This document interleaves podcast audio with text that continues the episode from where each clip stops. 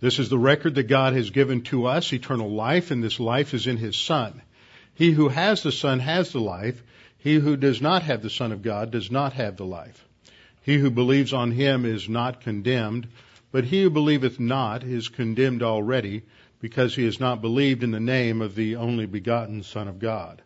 For there is no other name under heaven given among men whereby we must be saved. For by grace we have been saved through faith, and that not of yourselves. It is the gift of God, not of works, lest any man should boast. For I am persuaded that neither death, nor life, nor angels, nor principalities, nor powers, nor things present, nor things to come, nor height or depth, nor any other created thing is able to separate us from the love of God, which is in Christ Jesus our Lord. For of him, and through him, and to him are all things, to whom be the glory forever. Amen. Before we open the Word this morning, let's go to the Lord and ask His guidance on our study. Our Father, as we study your Word, we need to be reminded that you have written this for us. You've written this to us to teach us about yourself, to teach us about your plan for salvation, to teach us about who we are and our desperate need to be dependent upon you in a radical way, day in and day out, because you and you alone are sufficient to enable us to handle and face whatever comes our way in life. That through you we have peace and stability and comfort. But that ultimately we only have that because we have a relationship with you that is dependent upon our faith in Christ. That first and foremost we must understand who He is as our Savior who came into the world to deliver us from sin, and that salvation is by faith alone in Him alone. Father, we pray that that will be clear to us today. We pray that you'd help us to understand more about who He is as the promised Messiah from the Old Testament and the Savior who has completely paid for our sin on the cross. We pray this in Christ's name. Amen.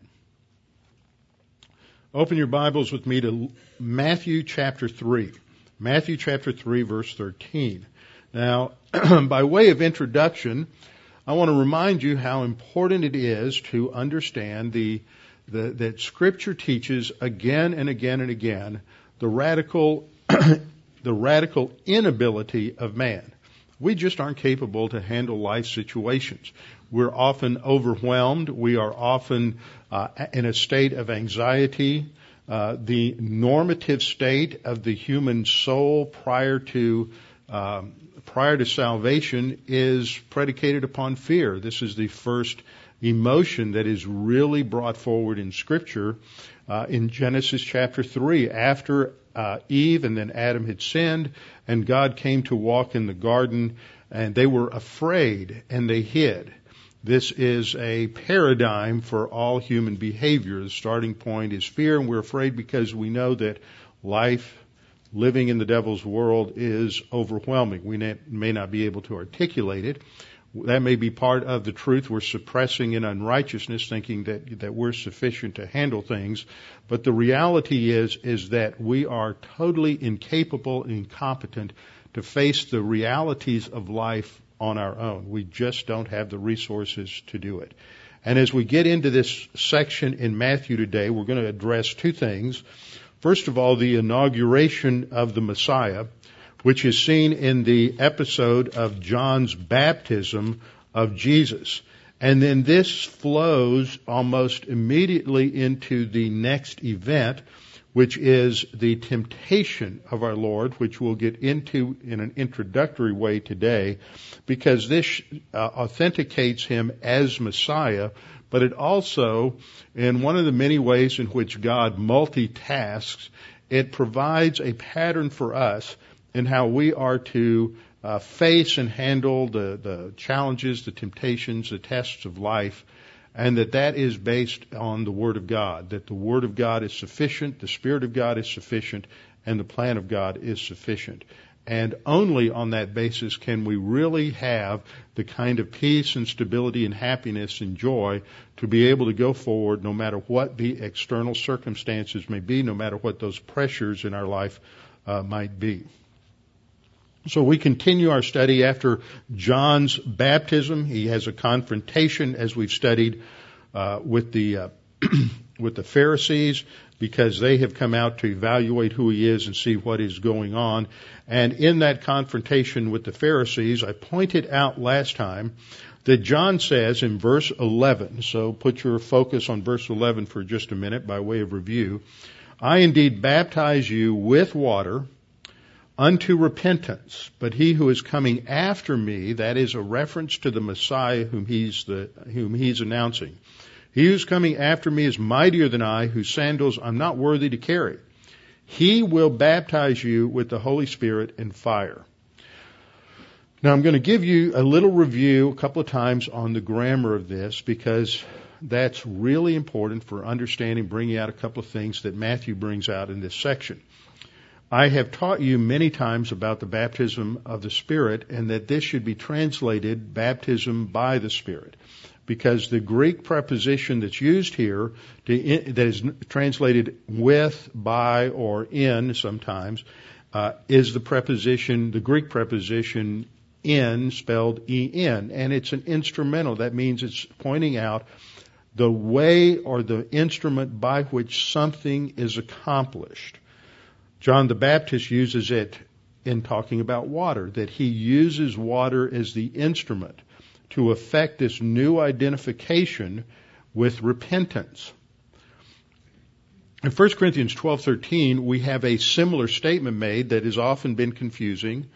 I've taught this many times that in that passage Paul says, "For we have all been baptized by one spirit."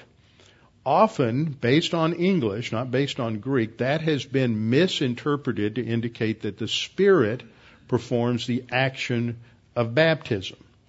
Again, it's the same preposition, the same phrase that we have in Matthew chapter 3:11 and should be consistently translated that we have all been baptized by the Spirit. And one of the minor little points of grammar that make the study of Greek so much fun and give you so much insight is that in Greek, when you move from an active voice verb he, being Jesus, baptized, which means Jesus performs the action of baptism. If you were to change that in Greek to a passive construction, that we were baptized by Jesus, Jesus, as the performer of the action of baptism, would be indicated grammatically to be the one who does the baptism by the preposition hupo, which, indi- which in Greek is a clue to indicate who that is who performs the action in an active voice verb. We don't have hupo ever associated with the Spirit. He's never the agent who performs the action of baptism. But he is the means by which Christ brings about that baptism. So that at the moment of our faith in Christ, God the Son uses God the Holy Spirit to cleanse us positionally from sin and then to identify us with Himself in His death, burial, and resurrection. Now, the reason I point that out is because in our first verse today, we see a passive verb using the same kind of grammatical construction, and it all sort of helps us tie some things together in our understanding of what the Holy Spirit is doing with Jesus at this point, and how that that applies to us. Matthew 3:13 says then Jesus came from Galilee to John the Baptist uh, to be baptized by him. John, I mean Matthew, in his, the writing of his gospel, will see that he frequently uses, uh, as he's moving the, the story along, he frequently uses a word "then." That's his style. He says this happened, and this happened, and this happened. Mark always seems to be in a hurry Mark uses the transitional term immediately. This happens, immediately this happens, immediately this happens, immediately this happens, and you, after you read about three chapters in Mark, you're sort of trying to catch your breath because he's running through the life of Christ so fast and everything happens immediately. Luke uses a slightly different phrase, and and so each one is different. This just shows that that in the inspiration of, of uh, Scripture, that God the Holy Spirit allows each writer to write in terms of their own style, their own vocabulary, that sort of thing. And so what Matthew is simply introducing here is that the next event that he's talking about is uh, after talking about John the Baptist's confrontation with the Jews, is, and the Pharisees, is the baptism of Jesus. It's not, he doesn't really indicate this is something that happens right on the heels of the other confrontation. It could be a day, two or three later. In fact, it seems to be that as John the Baptist's ministry gains publicity, and Jesus, who has still in obscurity in Nazareth, hears that John is down, and at the right time, Jesus proceeds to the south. And so here's a map. The uh, Sea of Galilee is located here. Over here on the uh, west, we have the Mediterranean. Uh, this area is the area primarily where you have uh, modern Israel today. The, the Jordan River flows south from the Sea of Galilee down to the Dead Sea. Over here on the right is the modern kingdom of Jordan.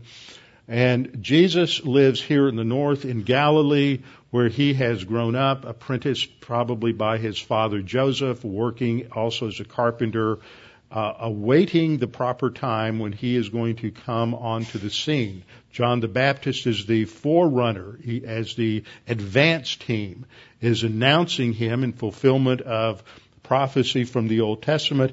And so at the right time, Jesus makes his way from Nazareth down south along the Jordan to some area uh, north of the uh, Dead Sea that is located, uh, we know, somewhere to the uh, to the east of Jericho.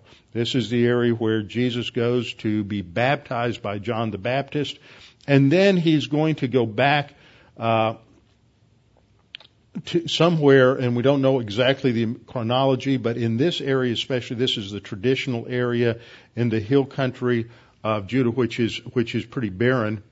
Uh, but the word that we normally translate as wilderness or sometimes as desert can simply mean uh, a rural area out in the country, an unpopulated rural area. So it doesn't necessarily imply a forested wilderness or a barren wilderness. We just don't know exactly, but it was some place where there was uh, where there was no population, and for a period of 40 days and 40 nights, Jesus will fast.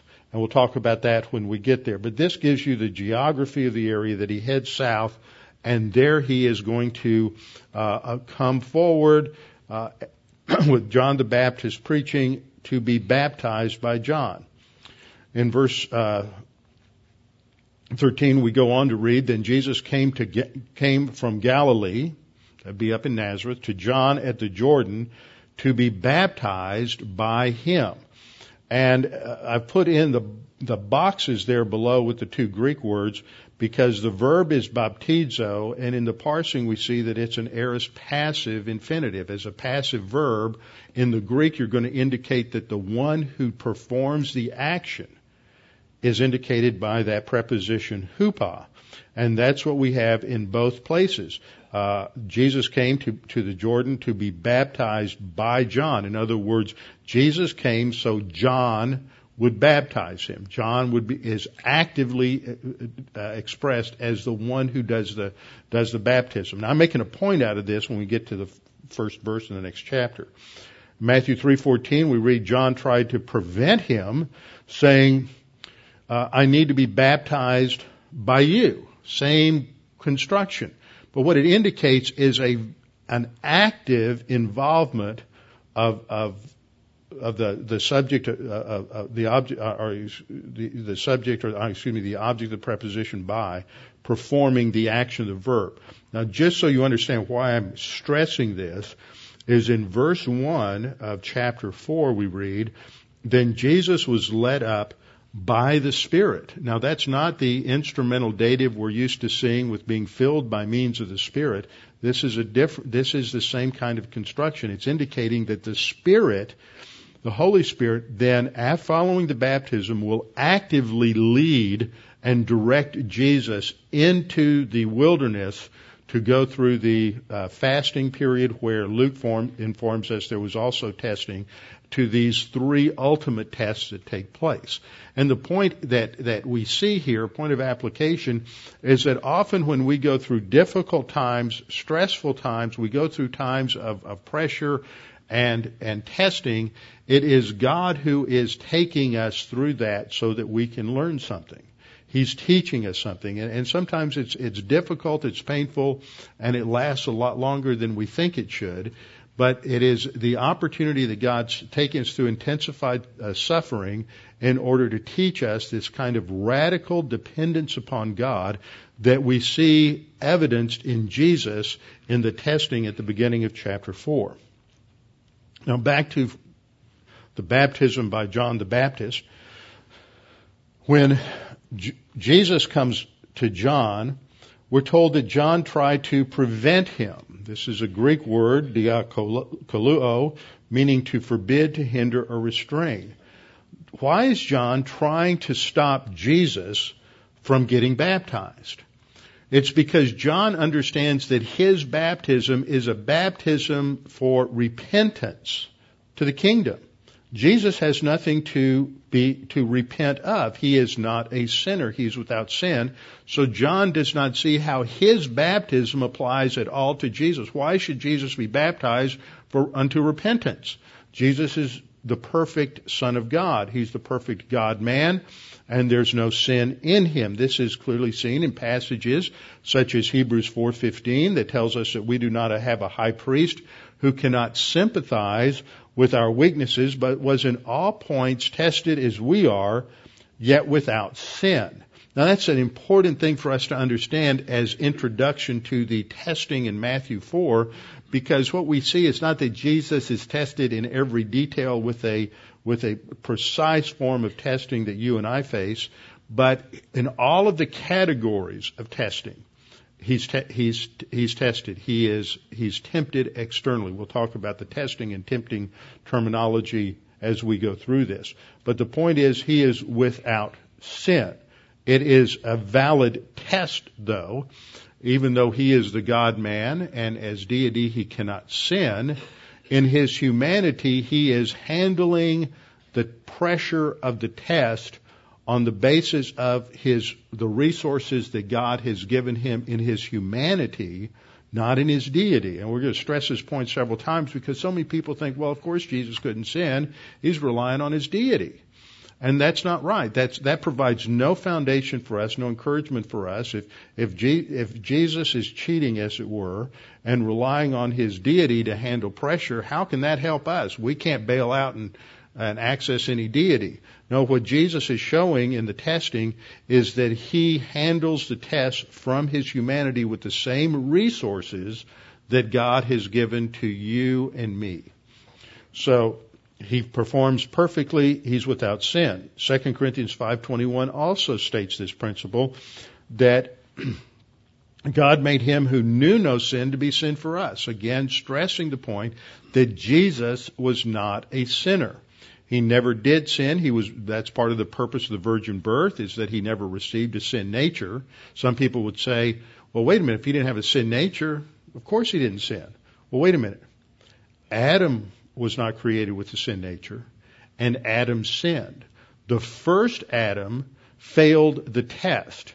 He entered into t- temptation to testing and he responded through disobedience. He didn't rely upon the provision of God. He tried to handle things from his own resources and he failed and disobeyed and yielded to the temptation.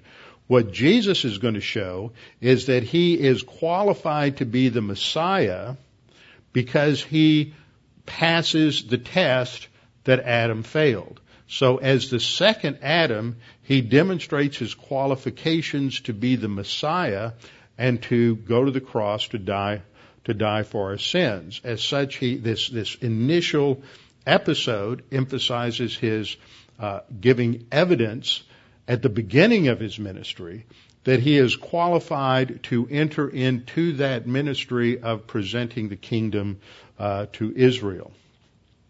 So John says, no, no, I, I, can't, I can't baptize you. I'm not going to baptize you. And Jesus responds in verse 15 by saying uh, to him, permit it to be so now, for thus it is fitting to fulfill all righteousness. Now the reason I've underlined that phrase, for thus it is fitting to, for us to fulfill all unrighteousness, is that helps us to understand the difference in Jesus' baptism. Uh, some people have come, uh, some of you may have come from some church backgrounds where you have heard at a baptismal service or in teaching on baptism that we're to follow the Lord in baptism. And that's not true. Jesus' baptism was a unique baptism. I pointed out in the past that there were uh, uh, seven different baptisms in, or eight different baptisms in the in the New Testament. Uh, the three baptisms that involve water, uh, the baptism of John the Baptist, which was a baptism related to the, his message that the kingdom of God was at hand.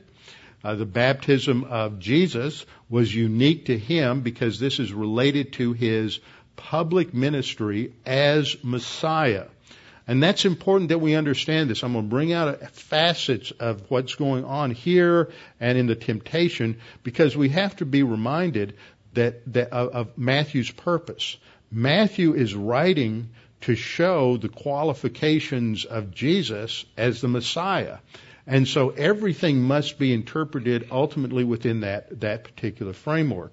And so Jesus is coming to fulfill all righteousness, and that has to be understood in terms of his messianic ministry. So it happens at the beginning of his ministry, so it's related to his the inauguration of his public ministry, and the nature of that public ministry at the beginning is to uh, be presented as the Messiah, the one who has come to offer the kingdom to Israel. That's God's plan. God's plan, remember, is to is the cross before the crown. In Israel, they had forgotten that the Messiah was going to suffer. They expected the crown, the glory of the kingdom before the cross, if they even understood that there would be suffering for the Messiah. And so, in summary, what we're saying is that Jesus' baptism is an identification with the Father's plan of presenting uh, the kingdom to Israel, but that presentation is based upon the order of events that the cross, the suffering of the Messiah, will come before the crown, the glory of the Messiah. And so, in order to fulfill that, Jesus goes to John for John to baptize him as an identification with the plan of the Father. Verse 16, we're told when he had been baptized, Jesus came up immediately from the water. Now here we have uh, uh, uh, just one of the few audible public, I mean, to a huge group. This is like when when uh, Moses, God is initially going to give the law to Moses after the Exodus, and all of the people of Israel, three million of them, are gathered at the at the foot of Mount Sinai, and God began to speak, and everybody could hear him. Uh, and immediately the Jews said, "No, no, no, we can't, we can't bear this. Just have, have Moses go up on the mountain and just talk to him. But we can't bear to hear the sound of God's voice. If you had had a little MP3 recorder with you, you could have recorded the voice of God and played it back at any time. This is the same kind of thing that's happening here. It's not just some sort of mystical event that only the believers would see. It's not the, the, the, the sort of vague thing that you see depicted sometime in, in some of the films that have been made about the life uh, of Jesus, King of Kings, and uh, some of the Jesus of Nazareth, and some of the other ones. But this is a public attestation. You have a huge crowd of people who've come out to see see John the Baptist, and all of a sudden, this nondescript individual that that according to Isaiah 53 had nothing in his appearance to bring attention to himself. This nondescript uh, carpenter walks through the crowd and comes up to John, and John just just uh, everything changes at that point. He doesn't want to baptize him. This individual says, "No, we have to do this to fulfill all righteousness." And then John baptizes him, and immediately we hear a voice out of heaven. Everybody heard it. Everybody, everybody's probably just aghast, looking around. Where's that voice coming from?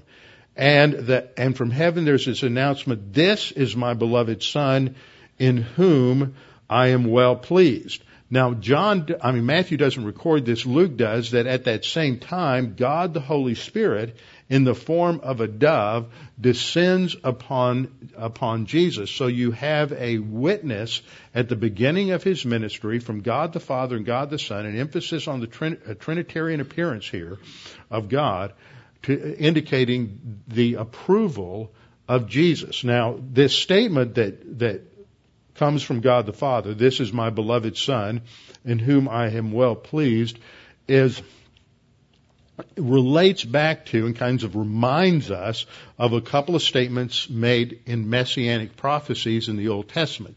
It's not a fulfillment of these prophecies, but they allude to those prophecies. If you were familiar with the Old Testament at all, and many of these Jews that were there with John the Baptist were, then when you heard this from heaven, it would bring certain verses to your mind. One is Psalm 2 7, where we're told, I will declare the decree, the Lord has said to me, you are my son.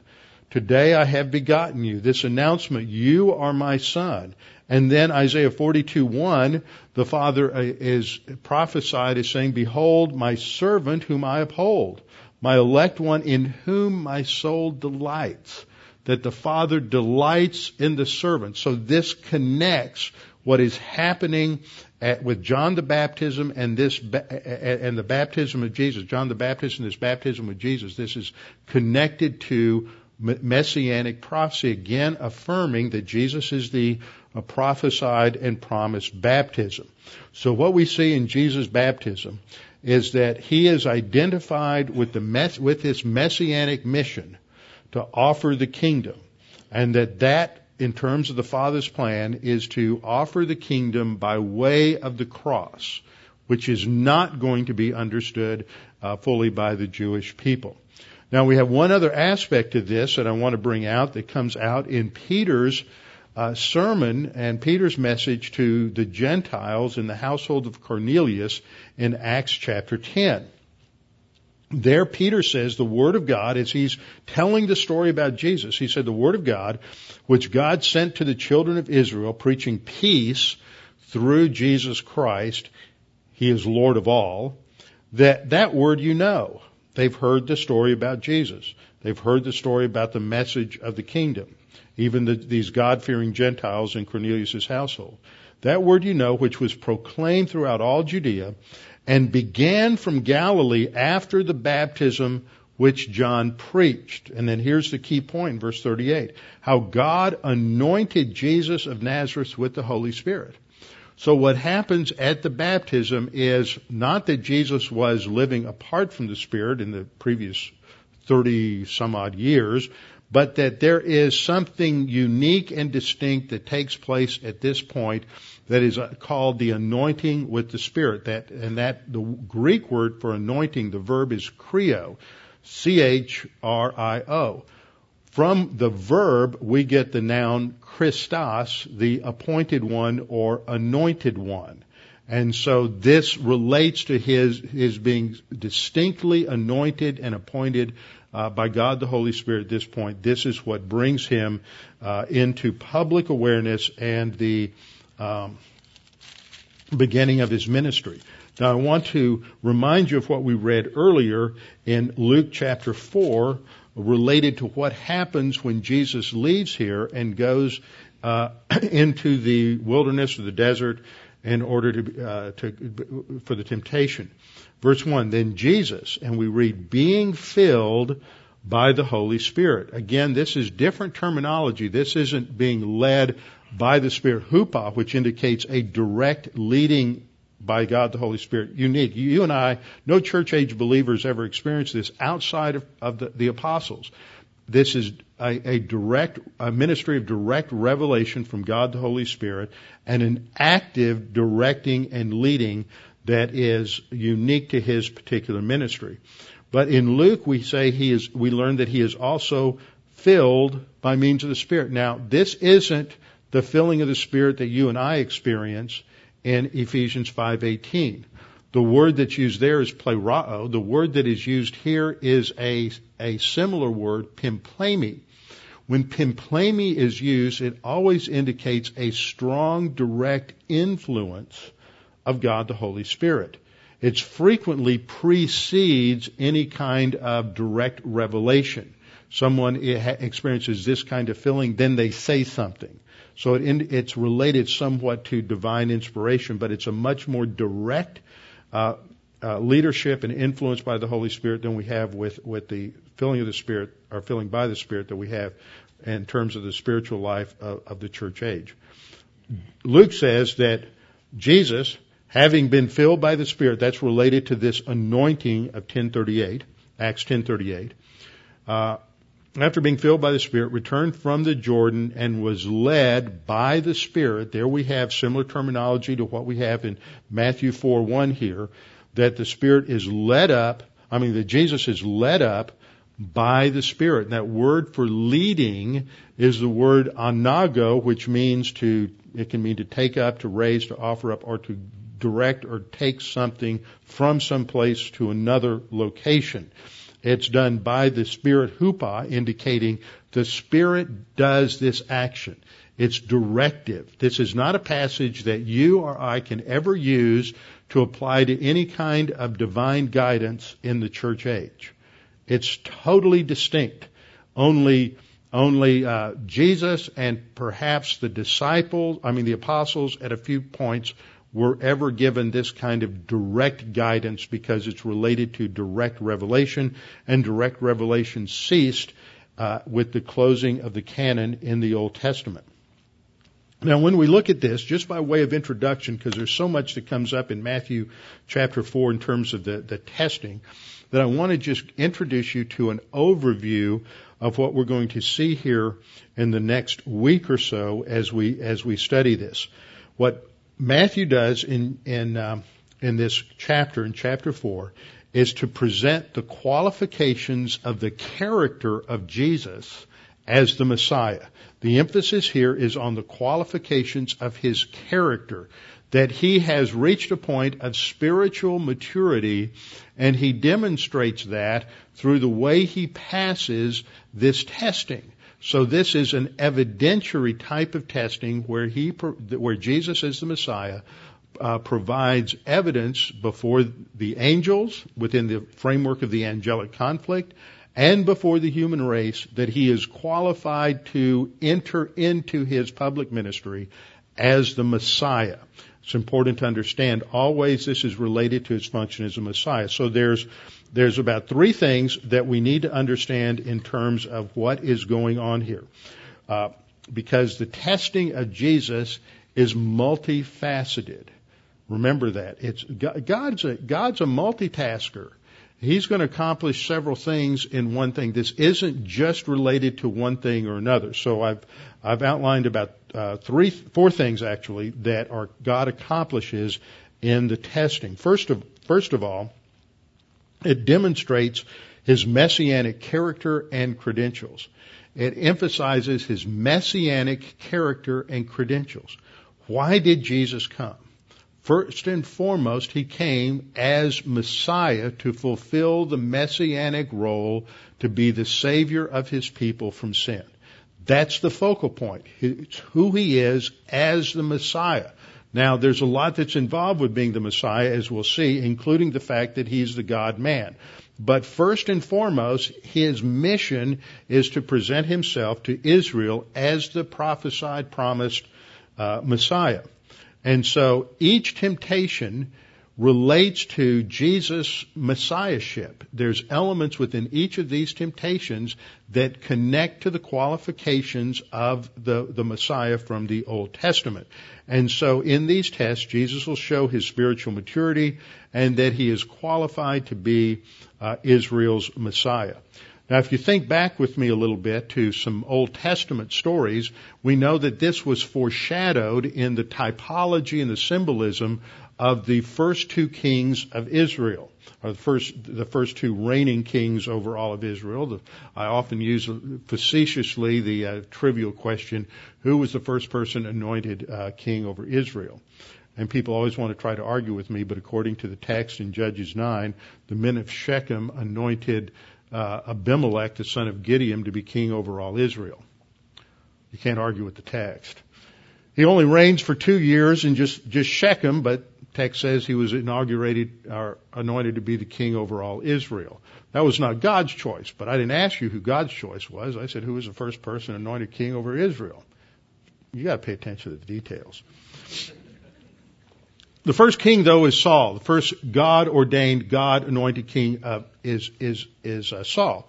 Now, when Samuel the prophet anointed Saul, uh, it's a private event. The first thing that happens after that is that Saul goes off following the directions of uh, of Samuel, and he falls in with these prophets and that indicates a spiritual regeneration that has occurred, that he's clearly a believer.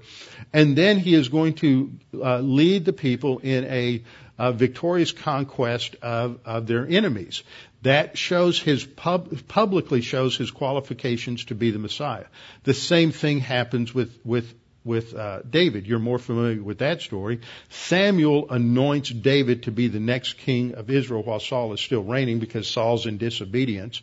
And what happens immediately after that? It's a private ceremony with the, with only the family there when uh, Samuel anoints David. And then what happens in the next chapter? David goes out and he defeats and kills Goliath, the enemy of Israel. This is a public demonstration of his messianic ability to, to trust in God and to defeat the enemies of Israel. This is foreshadowed in the Old Testament. This is what's expected of the Messiah, is that he is going to be able to defeat and conquer the enemies of Israel. So he faces this test, this challenge from uh, the devil in the wilderness, and he wins. So he's demonstrating his credentials of his character uh, to be the, to be the Messiah, and so this is the first temptation. In the first temptation, uh, Satan says, uh, "You're hungry." He's been fasting for 40 days and 40 nights, which any of us can do. Yes, you can. Don't tell me you can't. Any human being can go 40 days, 40 nights. I mean, if you're healthy, uh, without food. You need to have water, but you can go that long without food. You won't be hungry every day. It's not a daily test to be uh, fasting. If you've never done it, then you haven't learned it. I've gone maximum three and a half days. After the second day, your hunger pangs go away. And from what I've read, I've never gone 40 days, they will not return until about the 40th day. Then they come back with a vengeance because now life is starting to be threatened. You can go, I think there have been some people who've gone on hunger strikes 50 or more days, but you can go 40 days. But you're in a state of mental and emotional weakness. You're extremely vulnerable because now that hunger is coming back on you just like a freight train. I mean, that's all you can think about. About you wake up after about 35 or 36 days without being too concerned about food.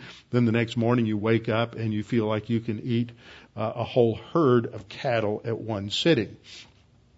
I've gone through, like I pointed out, I went through a three day uh, fast one time as part of a wilderness leadership seminar hosted by uh, or led by uh, uh, at, at Honey Rock Camp up in uh, up in uh, nor- northern Wisconsin and northern Michigan about 20 or 30, about 30 years ago. And we came off of that fast, and then we had to do a half marathon run. And when we hit the cafeteria for breakfast, I think I ate five times more than I've ever eaten for breakfast. And then uh, my friend Dan Miller and I got on an airplane, and where we were served a full breakfast. And then when we landed at the next airport in Chicago, we ate another full breakfast. and we were still hungry.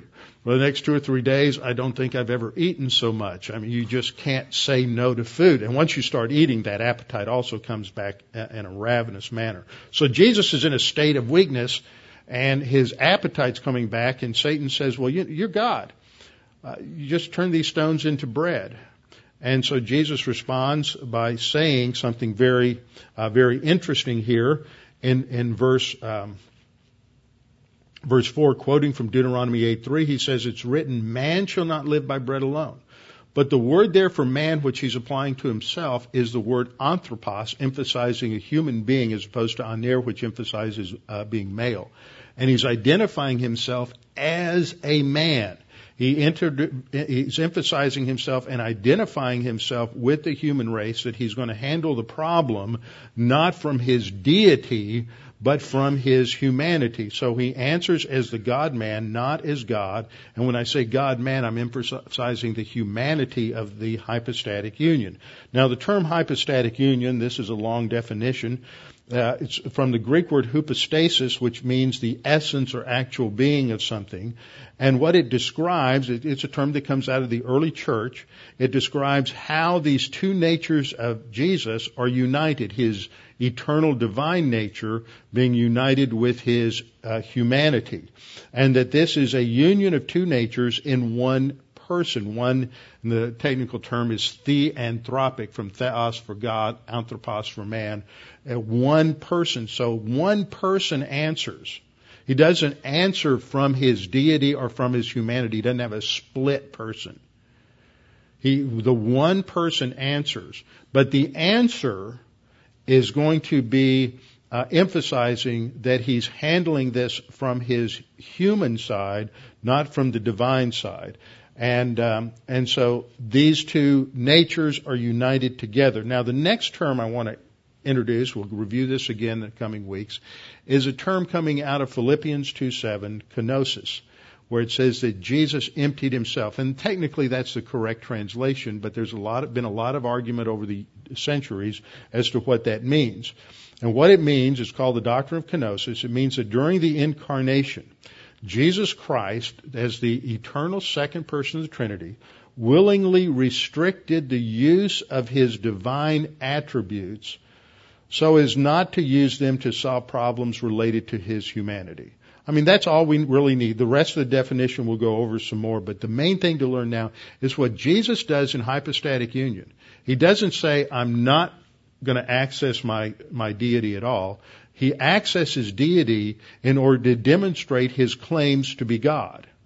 But he never accesses his deity in terms of his omniscience or his omnipresence in order to handle the spiritual problems his humanity faces. When he turns the water into wine, he's showing that he is the creator and he, as God, has the authority to do that.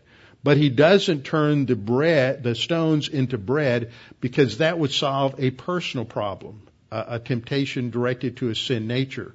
The turning of the water into wine had nothing to do with his personal desire to drink wine or his personal desire to handle uh, uh, any kind of uh, temptation or testing. Two different circumstances. So what we see in the union of Christ, uh, of the deity and humanity of Christ, is that that Jesus willingly limits the use of his of his um, deity in order to solve the spiritual problems related to his humanity. And so this is the, the second aspect of this. The first aspect emphasizes that he is qualified as the Messiah. Uh, the second aspect is that in the humanity of his hypostatic union of the God man, he's going to demonstrate his absolute, as a man, in his humanity, that he is absolutely and totally dependent upon God's provision and protection. As, as such, he shows that he, uh, he surpasses and, and passes the test of Adam, and that he will not act independently of the Father's plan. So this first way is that he shows he's qualified in his character to be the Messiah. Second, he's showing that as a man, he's going to handle whatever uh, tests are coming uh, in order to demonstrate that God's provision and protection is sufficient. And that leads us then into the third uh, third thing that he accomplishes is that he shows to us and to the angels the absolute sufficiency of the power of the Word of God the Spirit of God, and the plan of God. Absolutely sufficient, which means that God has given us everything we need to handle whatever comes our way. He is sufficient to sustain us and enable us to encounter those things no matter what happens in our spiritual life. And in that, Jesus is setting a pattern and a precedent for us in the church age that we need to learn to be totally dependent upon Him. And fourth, he shows us how we do that, and that is that we use the Word of God. That we are dependent upon the Word of God, which presupposes that we know the Word of God. You can't use the Word of God if you don't know the Word of God. And you can only know the Word of God if you take the time to read it, to study it, to be in Bible class, to saturate your life and your thinking with the Word of God. What is it that qualifies Jesus to enter into his public ministry? Is that he's grown to spiritual maturity. He's grown to spiritual maturity by studying and assimilating the Word of God into his life. Real ministry for us as believers doesn't begin when we're children, doesn't begin when we're adolescents spiritually, it begins when we become adults. The idea in scripture is that we need to hurry up and become adults. You can hurry up and become a spiritual adult. You can't do that in physical life, but you can do that in your spiritual life by studying the Word. And when we, and along the way we began to learn to minister to people, but the real ministry that comes our way in people's lives is when we are, are spiritually mature, when we've grown up, and that comes from totally saturating ourselves with the Word of God so that whatever comes our way, we can respond to it from the Word of God. And part of that means that we ought to memorize the Word of God. One of the things that we will see in each of these temptations is that Jesus responds by quoting Bible verses. He doesn't respond by saying, oh, here's principle one from Bible class Thursday night. He says, and each one is a quote from Deuteronomy. And interestingly, we'll see each is also related to a messianic uh, uh, context. But what he is saying is he quotes the Word of God. It's the Word of God that's alive and powerful, not the ten principles Pastor Dean gave you. It's the Word of God. We have to know the Word of God. This is what David says in Psalm 119:11. Thy Word have I hid in my heart that I might not sin against you. That's how we, Uh, that's how we counter the temptations of life. Paul says it a little differently in Ephesians 6:17 where, as he's talking about the armor we put on, he says, take the helmet of salvation and the sword of the Spirit, which is the Word of God. The term word there isn't logos. It's not a reference to, to the written scripture. It is rhema, the spoken or utilized word. And so what we, what we're going to see is that each time uh, Jesus is tempted, he parries and counterattacks with the Word of God. And this teaches us that the way we are to handle the problems and the adversities that come our way is to claim the promises of Scripture. Is to we have to know the promises of Scripture, and then we cite those and dependence upon them. The faith rest drill.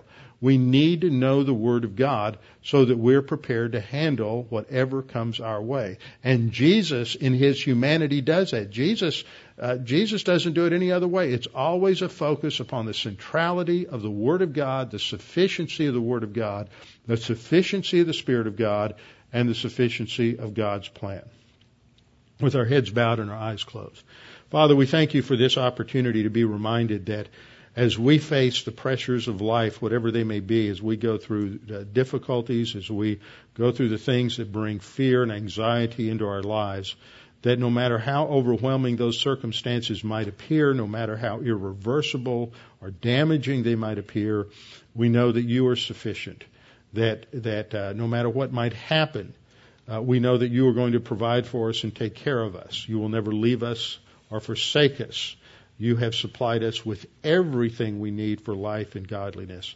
And the testing is there so that we come to learn that your word is sufficient, your grace is sufficient, and that your plan is sufficient. Father, we pray that there's anyone here this morning that is not sure or certain of their eternal destiny, that they would take this opportunity to make that sure and certain. Jesus died on the cross for you. He died for your sins. He died for my sins. He died for everyone's sins. He paid the penalty so that we would not have to. So the issue now isn't the sin. The issue now is are you going to accept the solution? Are you going to accept the free gift of salvation? And all that's necessary to do that is to believe that Jesus died for your sins. And the promise of God's Word is that at that instant, God gives you the righteousness of Christ so that you can be declared righteous before his throne and therefore have eternal life. At that instant, you're regenerated. None of these things are reversible. You cannot lose your salvation. It is yours forever simply by trusting in Christ, believing in him, accepting that free gift of eternal life. Now, Father, we pray that you would challenge each of us with what we studied this morning. We pray this in Christ's name. Amen.